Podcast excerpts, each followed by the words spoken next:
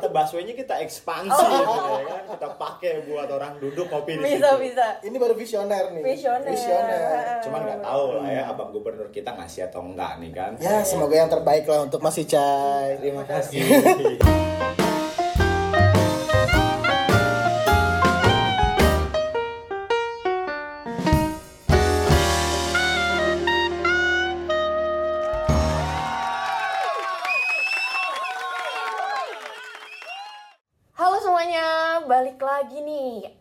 sama Dila sama Gito. Yang pastinya kalau sebelumnya di episode pertama kita udah ngobrol seseruan, gak akan kalah seru di episode kedua ini. Yap, episode kedua ini di Cepot kali ini kita bakal ngomongin hal yang buat anak-anak senja kali ya sekarang ya. Senja banget. Anak-anak Ah, senja, ah. anak-anak mageran, anak-anak tim-tim rebahan. Tim-tim rebahan sambil Iya. dengerin lagu-lagu Lagunya, betul, Lagu-lagu indie. betul. Ini temen yang cocok banget.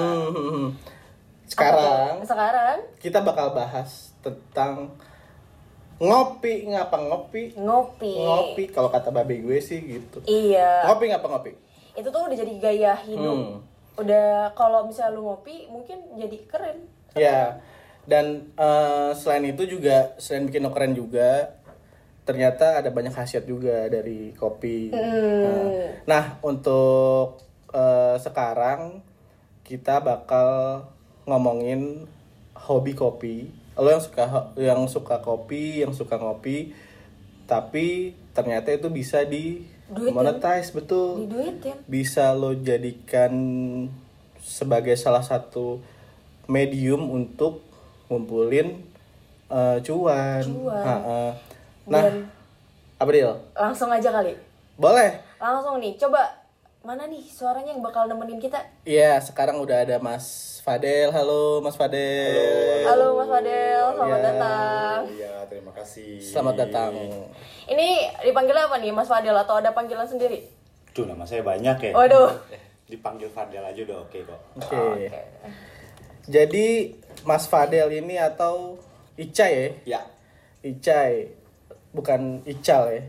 Icai. Ab- eh, kalau Ical Abu Rizal Bakri, Icai Abu Rizai Abu Bakri. Rizal. Ya kadang ada yang manggilnya pakai Y, belakang ada yang manggilnya pakai I, Icai.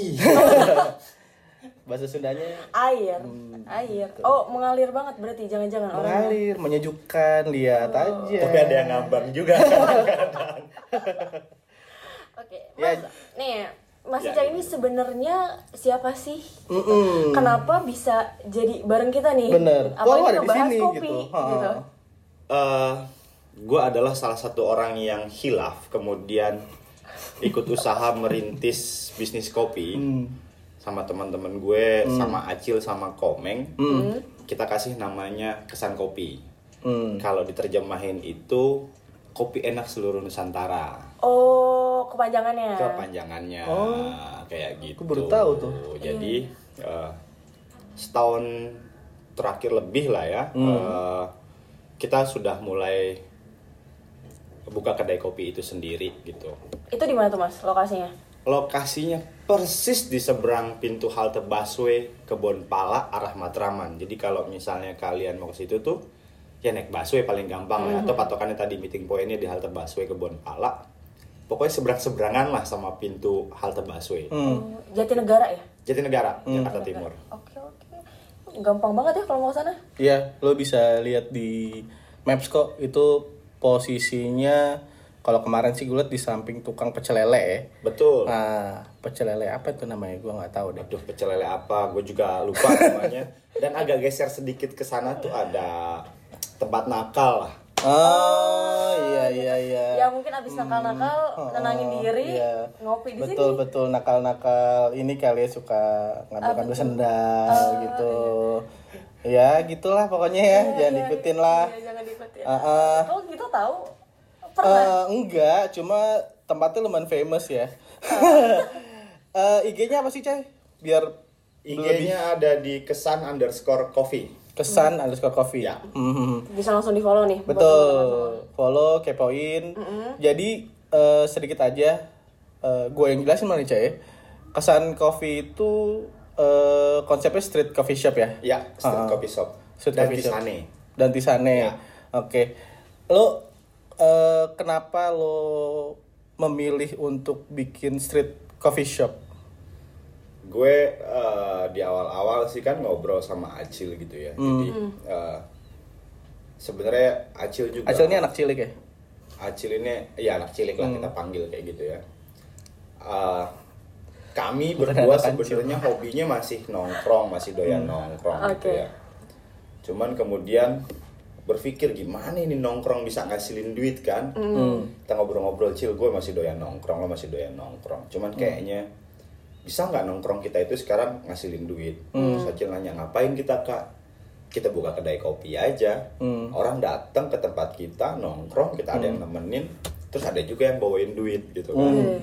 Nah eh, itu jadi salah satunya. Kemudian juga apa ini juga jadi titik baliknya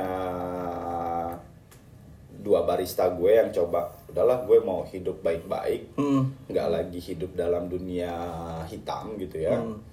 Terus pengen punya penghasilan dari rasa yang aman gitu kan. Karena sebelumnya ya kalau boleh dibilang di tempat kami di Jatinegara itu anak-anaknya ya dekat dengan dunia hitam lah dekat dengan kenakalan dan segala macam. Mm-mm. Makanya ketika dibilang ayo kita tetap nongkrong kerjaannya tetap nongkrong kita bisa ngasilin duit ya yang terdekat bikin kedai kopi. Iya. dan secara resiko kita nggak akan pernah bermasalah secara hukum. Jadi itu yang melatari gitu. Ya udah ayo buka bikin buka kedai kopi lah. Mm-mm. jadi eh, kita belajar. Waktu itu akhirnya Acil bersepakat. Mm.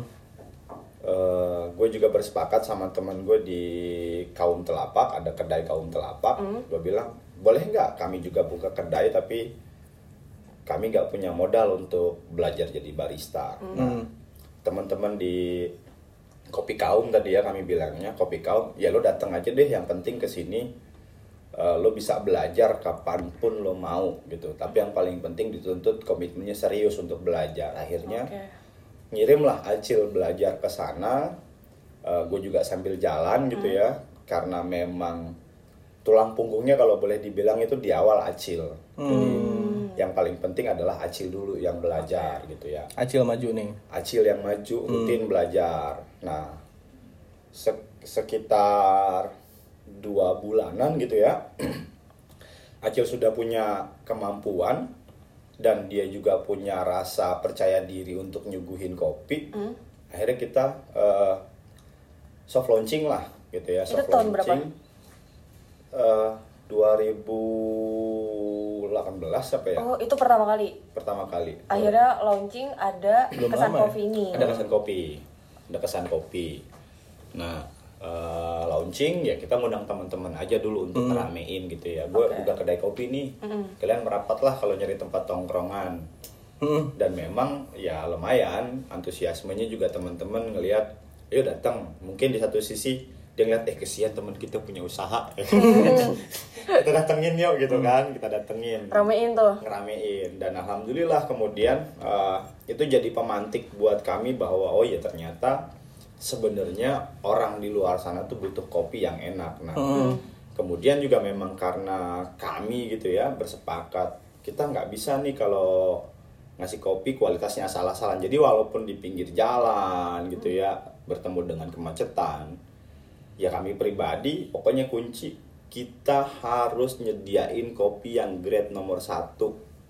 Supaya orang ketika datang saat dia jadi kan kebanyakan orang kita nih ketika datang dari satu kedai ke kedai lain suka membandingkan nih. Mm. nah karena kami udah pede kasih kopi nomor kualitas nomor satu itu terserah lo mau bandingin sama mana aja.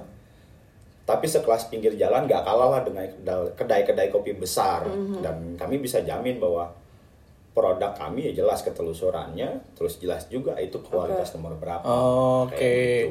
Nah, lo buat awal bikin kesan kopi itu eh berapa, Cai? Modal awal Eh, bisa di share nggak? Kebutuhannya berapa sih kira-kira buat bikin kalau street coffee shop? itu gue karena basicnya pakai gerobak ya Hmm. eh, gue waktu itu habis bikin gerobak itu sekitar 4 jutaan gerobak kayu yang by design Hmm, custom Terus ya custom beli mesin giling yang bagus eh, merek Latina ya? Mm-mm. itu waktu itu masih 2.500 gitu Oke. ya. Terus yang lainnya perintilan yang murah-murah, bisa ratusan ribu gitu ya. Tapi Totalnya? kalau dihitung-hitung waktu itu gue bisa ngabisin sampai sekitar 10 jutaan sampai 15 lah. Hmm. Karena beli banyak peralatan ini itu dan segala macam ya. Udah termasuk bahan baku ya? Sudah termasuk bahan baku. Oh. Sudah termasuk bahan baku. Berapa dapatnya bahan baku? Kalau bahan baku kopi eh tadi ya balik lagi ketika ngambil dengan kualitas nomor satu gitu ya. Paling murah sebenarnya lo bisa temuin kopi Toraja misalnya di pasaran Jakarta eh, mungkin di angka 120.000 sampai 170.000 untuk green bean. Itu per kilo. per kilo. Ditambah ongkos roasting misalnya. Bahkan juga ada yang sudah jadi itu misalnya 170.000 per batch. Per batch itu jadi satu kilo kopi green bean di roasting kalau dia kadar airnya bagus itu jadi sekitar 850 gram lah Hmm. gitu Itu yang siapa kaya berarti ya? kenapa Ya itu yang siapa kaya. itu hitungan siap pakai jadi eh, tadi di angka segitu startnya gitu ya jadi sebenarnya nggak rugi-rugi banget Yeah. kalau beli kopi kualitas nomor satu Hmm. kalaupun misalnya beli yang harga 250 kualitas nomor satu ya kan tinggal dibagi aja 250 dibagi 850 gram gitu loh berapa sih Yeah. cuman ratusan rupiah per gram Iya, gitu Nah, dari sekitar tadi 10 sampai 15 juta. Sekarang udah 2020 ya? 2020. Ham- ya satu tahun, dua tahun jalan ya? Ya. Itu udah BEP Cai? Kalau BEP sih belum, Hmm. karena balik lagi ya, eh, gue ngebangun bisnis ini bukan hanya profitnya orientasinya duit aja, Hmm. tapi memang tadi karena kita pengen nongkrong, Mm-mm. kita pengen ada yang datang bawain duit, jadi eh, gue juga belum pernah berhitung pasti apakah duitnya udah balik atau belum karena ya, ya cuma ya gue nikmatin aja itu menjadi Orang kaya perjalanan. ini. Orang Kaya, kaya banget ya. jadi perjalanan bisnis gitu loh. Yang paling penting kan buat gue sebenarnya adalah eh, kedua barista gue yang ada ini saat ini, ya mereka mampu menjawab ketika mereka pengen jajan lah, Oke. gitu. Jadi eh, yang paling penting basicnya adalah itu. Oke. Tapi Gitu. selama lu ngejalanin bisnis ini nih, tantangan terbesar biasanya apa sih? Hmm. Eh, ini Kan lo berarti harus bersaing tuh sama sama pemain-pemain yang memang sudah besar. Sudah besar, ya. Kayak Starbucks atau sekarang kayak kopi-kopi kekinian tuh Kayak kan. misalnya janji jiwa, kopi betul. kenangan gitu, yang udah ekspansi ke mana-mana. Kalau gue sih nggak nganggap mereka pesaing ya, Uh, karena sebenarnya memang tantangan terbesarnya adalah di tim itu sendiri, gitu. Jadi uh, gue selalu bilang ke teman-teman, berapapun uang yang bisa kita hasilkan itu adalah uang yang uh, apa kita menggaji diri kita sendiri loh, Oke. bukan bukan tipikal kita kerja dengan orang lalu gajinya berapapun uang yang kita dapetin, ya kita hanya nikmatin gaji. Kalau ini enggak, ya kalau kalian makin giat setiap hari kemudian terus menemukan inovasi mencari pasar-pasar baru maka ya itu duitnya ya kita bisa bagi gitu ya Oke. Beda dengan konsep kalau misalnya gue sebagai pemilik teman-teman hanya pekerja gitu ya.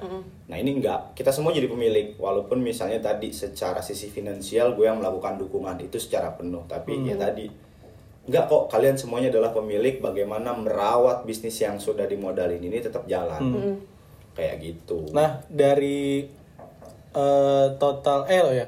Sekarang ini lu bisa ngejual berapa berapa Berapa cangkir? cangkir atau mungkin bisa digambarin berapa kilo kopi lu sebulan? Eh, paling sedikit paling sedikit kalau karena kan kami juga di pinggir jalan gitu ya Eh, dan juga memang belum dagang online Hmm. paling sedikit kita bisa jual 6 kilo berarti paling sedikit bisa sampai 300an gelas Tiga per gelas bulan. per bulan. Per bulan. per bulan itu sebenarnya sedikit sekali gitu Iya. Tapi kan kadang ketika misalnya ada event gitu ya ada event itu kami nggak pernah berhitung hanya berapa sih eh, kopi yang keluar hari itu? Sekian kilo misalnya. Misal contoh kayak kemarin di acara wedding gitu ya. Di acara wedding dari satu kilonya kami kemarin itu per hari enggak per hari malah hitungan jam itu bisa sampai 100 gelas. Wow. gitu 100 loh. gelas. 100 gelas. Jadi eh, karena model pembukuan kami juga yang ya belum belum pro betul lah ya. Tapi maksudnya yang paling penting tadi oke stok kopi kita di warung ada berapa kilo itu dihabisin. Ketika ada pesanan datang lagi di tempat lain ya kita juga coba ini ambil kopi baru gitu. Loh tapi tidak dihitung masuk ke dalam kopi yang didagangin setiap hari di Oh, warung. itu beda lagi. itu beda lagi itu beda lagi. Jadi eh, biasanya kita juga dengerin sih oke kalian eh, pengen tesnya seperti apa? Jadi kalau misalnya kayak kemarin dia gue pengen eh, pesan kopi susu yang kekinian dong. Kita kirimin beberapa sampel. Kita kirimin beberapa sampel kita kasih komposisi barang kita nih ada A B C D gitu ya. Misalnya ada nggak yang bisa diseduh pakai gula aren? Manisnya gula aren ya bikinin. Ada nggak yang manisnya dengan SKM ya bikinin. Jadi saat kirim sampel itu bisa paling sedikit kemarin itu kita kirim sampel 4 empat sampel dia tinggal pilih kalau oh semuanya masuk maka semuanya kita seduhin model kayak gitu Berarti bisa masuk di event-event Event-event.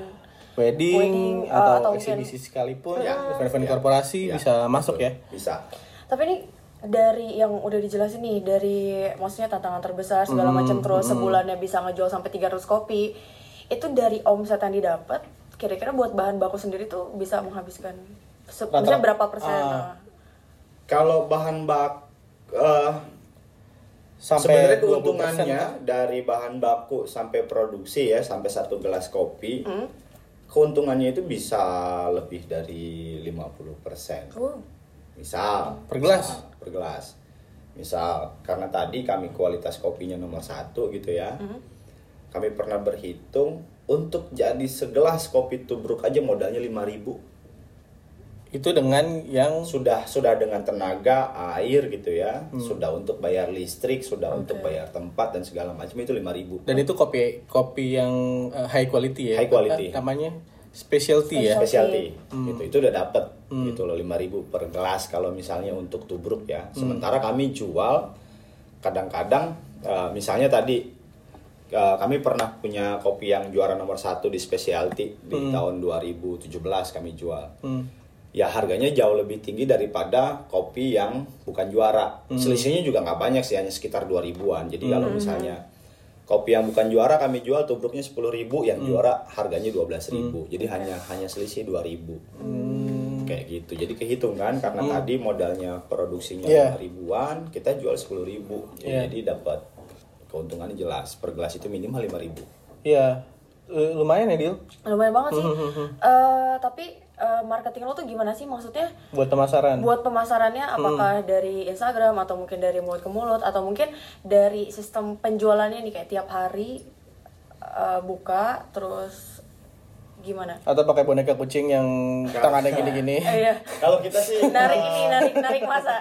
biasanya memang dari mulut ke mulut IG juga tetap kita pakai gitu ya Facebook juga tetap kita pakai Ah. Eh, kadang juga dari teman ke teman tadi kan sejauh ini sih ya tadi teman-teman yang datang kemudian ya dia posting kalian nongkrong di mana sih kok kayak suasananya asik gitu ya Hmm. bahkan ada temen gue yang kemudian dia datang gitu dia lihat wah anjir kok tempat lo enak kopinya enak. Terus dia dia menulis sebuah artikel untuk uh, internasional di di situ diulas lah gitu kan dia bilang. Daripada kalian macet-macetan mendingan sini nih duduk ngopi sambil nontonin macet-macetan. Eh, iya gitu. sih benar. dan di antara tulisan yang pernah dia buat gitu ya dalam bahasa Inggris kata dia ah tulisan gue tentang kopi lo ini tentang kedai lo ini paling banyak menghasilkan uang kata dia karena Oke. harga per satu kali kliknya dia itu kalau nggak salah eh, sekitar satu dolar apa gitu. Dia dapat duit dari situ. Jadi ya balik lagi gue mengandalkan teman-teman lah yang datang duduk nongkrong. Kalau kalian mau tag mau posting mau distribusin ke mana aja silakan. Tapi minimal kita ya tadi posting di IG dagangnya. Jadi kalau misalnya kayak tiba-tiba teman-teman ada yang pernah datang satu wah kedai di sana enak kita bikin reunian di situ deh pinggir jalan. Ya silakan aja kami kami terima. Cuman kan kalau kayak gitu ketika misalnya kalian mau datang berapa jumlahnya? Dikasih tahu gitu loh. Jadi eh, kita siapin peralatannya juga dengan banyak. Karena kan kalau misalnya jadi kami gini kami punya ketersediaan meja dan kursi banyak tapi nggak mau kami pasang semua. Psikologinya orang Indonesia begini wah ada kedai kopi tempat tempat duduknya eh, banyak mejanya juga lengkap tapi sepi. Iya, benar-benar. Betul betul betul. orang tuh nggak akan datang juga. Gak akan tertarik ya buat jadi ketika misalnya dia sudah duduk terus dia dapat feel-nya di situ terus dia ngundang teman-temannya baru eh, Kita keluarin. peralatan lainnya kita keluarin lagi. Gitu peralatan lainnya kita keluarin. Kadang tuh sampai ke pecel lele aja udah kecegat gitu ya kan Ini lama-lama diakuisisi pecel lele. Akuisisi. Sih, ya. kecegat ya kan depannya terus sampai Kesan ke lele jadi nanti. gitu malah sebenarnya kalau bisa Jadi ada kita menu pengen- makanan besarnya. Iya, kita pengen juga halte busway-nya kita ekspansi Oh. gitu ya kan. Kita pakai buat orang duduk kopi di Bisa, situ. bisa. Ini baru visioner nih. Visioner. Visioner. Cuman nggak tahu lah ya abang gubernur kita ngasih atau enggak nih kan. Ya, semoga yang terbaik lah untuk Mas Icai. Terima kasih. Ya siapa tahu gubernurnya mau jadi investor, Ah. ya kan? ya boleh Buat aja sih. Boleh aja, cuman kan tadi balik lagi. Kalau dia visinya murni bisnis semata, Hmm. bawa deh duit lo nggak usah. Tapi kalau visinya kemudian dia semangat melihat bahwa oh yang penting anak-anak ini punya satu pekerjaan yang positif, Oke. Lalu eh, mereka juga punya skill tambahan, ya silakan aja bergabung gitu loh. Tapi lo kepikir buat cari investor nggak sih untuk gedein ini? Seben eh, sebenarnya mau gitu ya, sebenarnya mau. Cuman kadang kadang gue ya eh, gue kan tipikal pebisnisnya yang mau rugi ya nggak masalah, mau untung nggak masalah. Kadang ada orang yang datangnya Pebisnis sultan ini. Sultan. datangnya itu pengennya gini. Bisnis maunya untung semata. Ketika Iya. rugi, Iya, Betul. padahal gue juga sama-sama ngeluarin duit nih sama dia nih. Lo rugi, gue rugi. Hmm. Tapi kerugian lo harus ditanggung sama gue. Jadi ruginya gue dua kali, mendingan gak usah. lah. Betul. Iya. Mendingan gue biayain aja pakai kantong gue gitu. Iya. Jadi supaya tadi ya bisnisnya tetap jalan, walaupun masih harus disubsidi ya nggak apa-apa. Yang paling penting kan tadi ada teman-teman yang memang menemukan jalannya untuk ah gue eh, ketemu nih hal positif yang bisa gue kerjain di sini, gue punya penghasilan. Oke. Jadi kalaupun misalnya tadi eh, buat gue misalnya sebulan dapat berapa rupiah ya, ya nggak nggak terlalu masalah buat gue. Iya.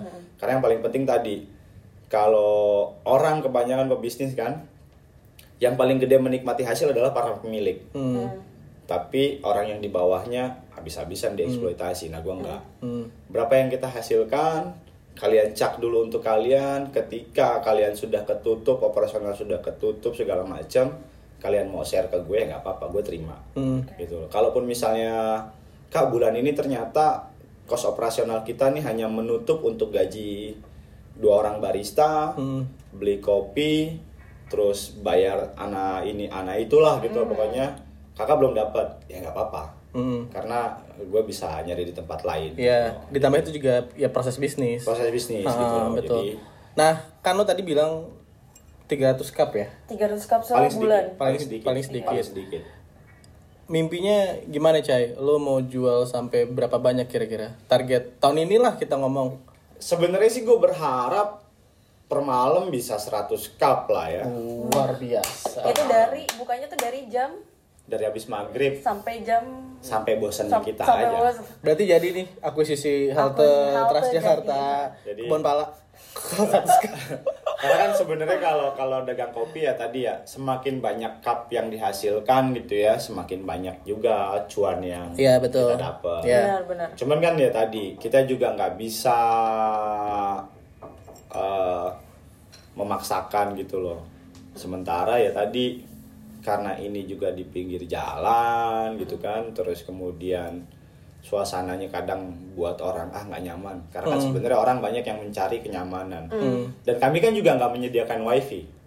Sengaja memang nggak disediain wifi. Jadi Kenapa Jay? supaya orang datang ke situ kenal itu teman lo semua di kedai kopi.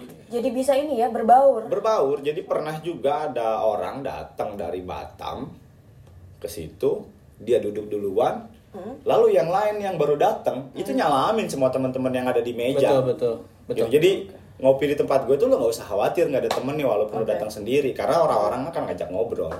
Berarti Gitu loh. cocok tuh buat yang lagi patah hati, Iya. jomblo, Iya. yang ngasih depresi. Iya kayak Bisa tuh main ke kesan kopi. bisa selain nemu relasi siapa tahu nemu jodoh di situ. Ditambah berarti mau mengembalikan eh, falsafah warung kopi ke hitahnya ya.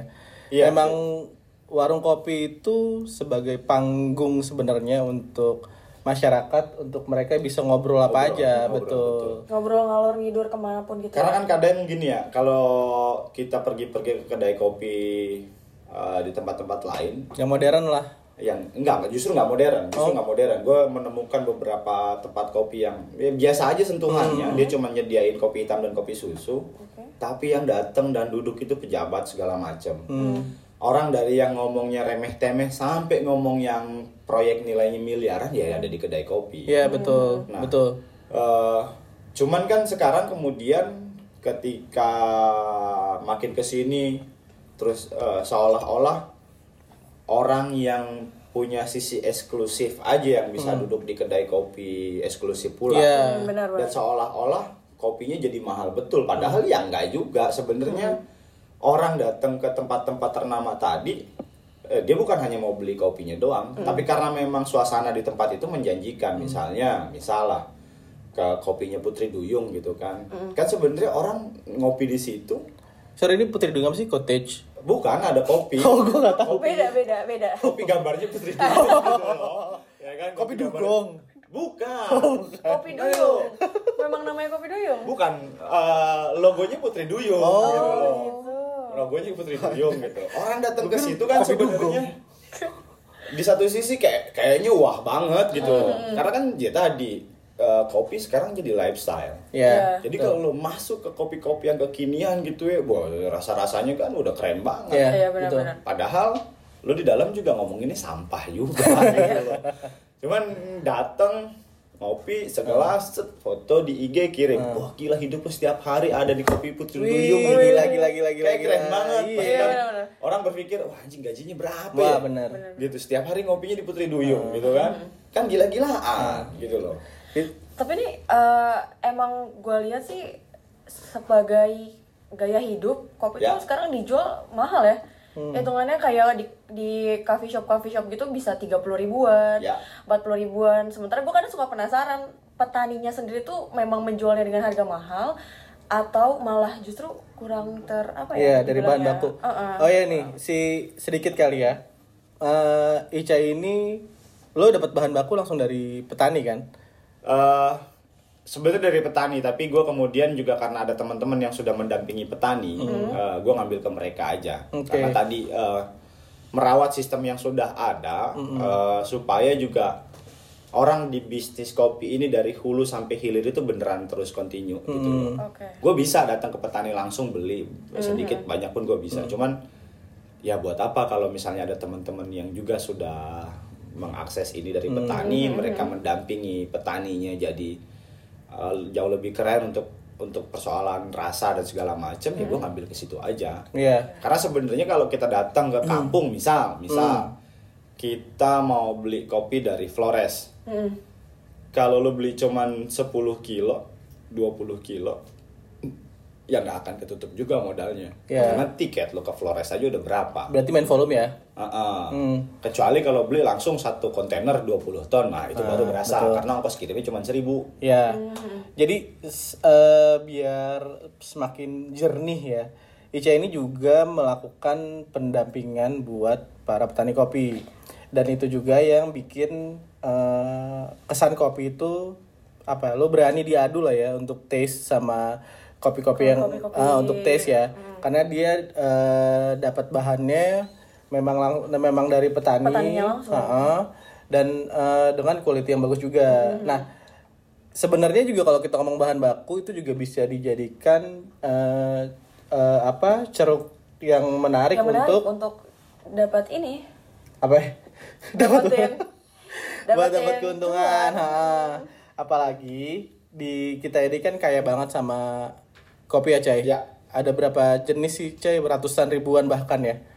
kalau yang terkenal sih sebenarnya empat Iya. Eh, Arabica, Arabica, Robusta, Liberica. Excelsa, sama Liberica Ah, betul. gitu loh Nah, Tapi selain itu masih ada banyak lagi. masih ada bahkan sebenarnya ada kopi-kopi yang di dalam hutan yang nggak pernah dirawat itu juga sebenarnya bisa juga dinikmati Kopi tan ya.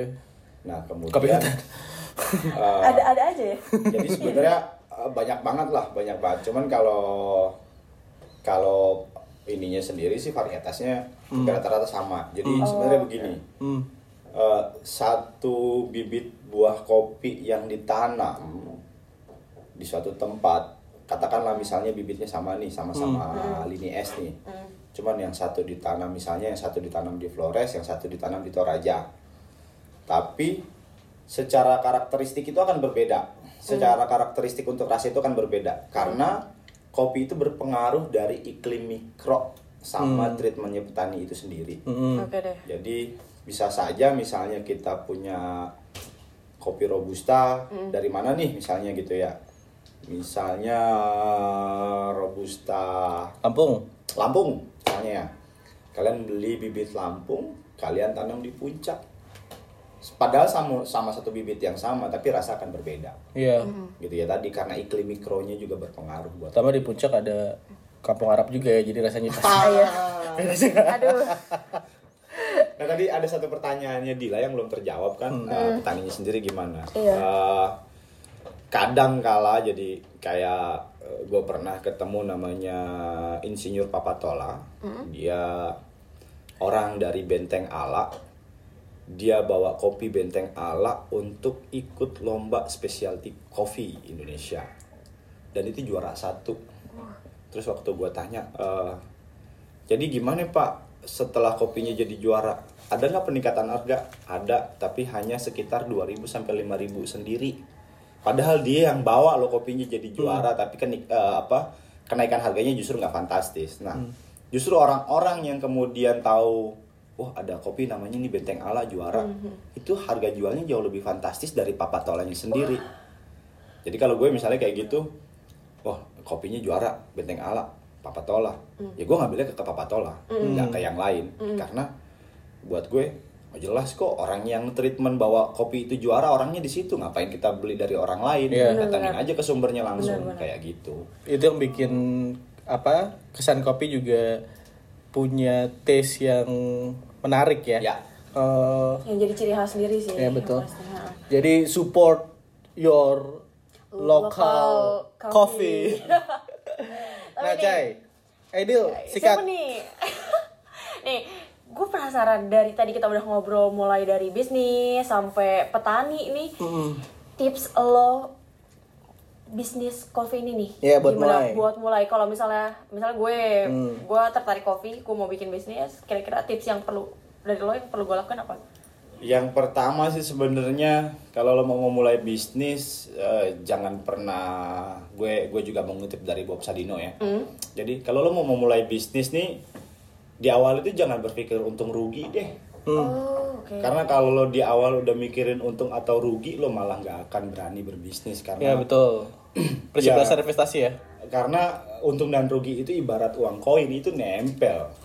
Ketika lo salah mengelola, ya maka sisi kerugian yang datang.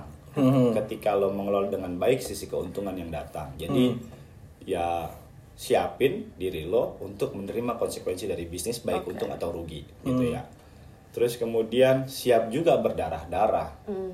Karena kalau misalnya lo mau ikutan ngerintis kayak yang gua lakuin gitu ya, perbedaannya adalah orang yang datang kerja dibayar sama orang yang datang merasakan dirinya bahwa adalah sebagai pemilik tentu akan beda Ya. ketika orang lo tuntut lo jadi barista gue ya boleh aja gajinya berapa palingan begitu Hmm. Profesional. Iya, jam kerjanya seperti apa? Oke. Kan seperti itu. Sementara kalau gue, ayo kita diskusiin, kita rembukin jam berapa sih kita buka. Terus kita lihat eh, segmennya seperti apa yang mau kita cari, gitu ya. Ketika sudah ketemu, lalu eh, ada problem di mana, ya kita cari solusinya bareng-bareng.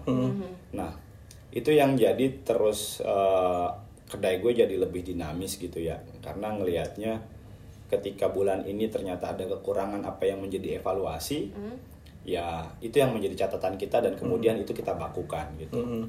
Jadi eh, ya start start aja dulu apakah harus dengan modal yang gede Nggak Ya, juga. juga. Iya. gitu. yang paling penting tadi lo beli mesin kopinya yang serius deh mesin grindernya itu aja jadi modal basic pertama itu udah udah baik banget lalu habis itu lo cari biji kopi yang paling bagus yang kualitasnya nomor satu itu udah dapet gitu loh Jadi paling nggak sih eh, bisa dibilang nggak perlu takut sama sama susah cari pasar. Ya. Tapi begitu lo udah mampu bikin produk yang berkualitas, yang enak, orang suka, lo udah create pasar sendiri sebenarnya. Ya, betul, orang bakal betul, nyari betul. kopi lo, orang bakal nyari produk lo. market yang bakal datang Ya kita betul. sendiri. Jadi nggak perlu repot tuh mau mikir bersaing sama yang lain. Hmm, Kita udah punya marketnya sendiri gitu kan. Ya. atau mungkin cara promosi khusus ya Hmm, itu sebenarnya masih bisa lah kalau misalnya memang kita udah kasih totalitas semuanya Hmm. Oke, eh, menarik ya. Menarik sekarang. banget ini. Hah. Jadi eh, buat teman-teman, sedulur-sedulur yang mungkin mau nih coba bisnis, Bisnis kopi, betul. gitu ya. Jadi kuncinya, kuncinya adalah yang pertama sih mulai dulu ya, Cai. ya Mulai lo dalemin tuh apa yang lo mau, ya, konsistensi juga, kasih totalitas semuanya Betul. Dan prinsip dasarnya lo mau untung, ya lo harus juga siap rugi. ya Betul. Itu banget. Dan eh, apa? Jangan lupa juga jangan lupa juga dong buat pantengin Instagram cek aja Iya, betul. nggak ke mana-mana pokoknya harus tetap aja pantengin Instagram cek aja Iya. pantenginnya nggak cuma cek aja doang kesan kopi juga harus dipantengin nih. Dipantengin, Dipantengin, dipelototin. dipelototin didatengin juga ya betul. nah kalau misalnya khusus cek aja sendiri di follow itu udah kewajiban Betul. keharusan Ada giveaway juga loh dari IG-nya. makanya kenapa harus dipantengin itu hmm. Pantengin IG juga harus tetap pantengin podcast kita karena eh, di episode episode selanjutnya kita bakal ngobrol-ngobrol seru lagi Iya, buat eh, hobis-hobis lain yang mungkin selama ini mengira ini cuma buat kepuasan diri semata, enggak kok. Hobi lo itu bisa jadi duit. Bisa jadi duit. Kayak Ica ini contohnya. benar Ya. Oke, Hobi, Cai. hobinya gue jerumusin orang Oh, iya. Jadi Eh, sorry. jerumusin orang ternyata jadi bisa jadi duit Bener. Sorry, ada sebenarnya ada tagline yang menarik dari kesan coffee. oh iya gue pernah lihat itu tuh tagline-nya Menolak- menolak kopi sasetan Menolak menolak takluk pada sasetan Oh. luar biasa. Itu udah- Menolak takluk pada Pas- sasetan. iya karena biasanya yang sasetan emang bikin nikmat Iya. Kopi nggak digunting, tapi diseduh. Diseduh. Ya udah kalau kayak gitu thank you banget nih Ya. buat Mas Icai Yoi. udah Terima kasih sharing-sharing Cai sama udah kita mau sharing, Siap. ngobrol sama kita, ngeluangin waktunya yang cukup padat ini aktivitasnya. Terima kasih, terima kasih Dila. Thank you juga gitu. Thank you semuanya nih yang udah dengerin. Jangan lupa dengerin di episode selanjutnya juga. Betul, masih banyak bahasan-bahasan yang lebih menarik dan ciamik. Ciamik pasti ya. Jadi ya udah kita goodbye dulu sekarang. Oke, sampai jumpa semuanya. bye-bye. bye